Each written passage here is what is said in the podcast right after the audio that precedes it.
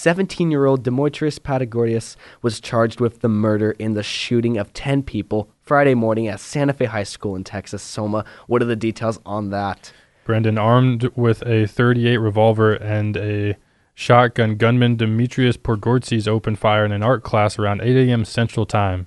Nine students and one teacher were killed, and 10 others were wounded in the shooting. Texas Governor Greg Abbott advocated to the public the state of Texas needed to do more than just idly standing by. Abbott made it clear that red flag warnings were non existent or very imperceptible. Abbott also noted that the guns used, a 38 revolver and a shotgun, were obtained from his father, who owned them legally. This was the second mass shooting in Texas in less than a year, following a shooting at a San Antonio church in November.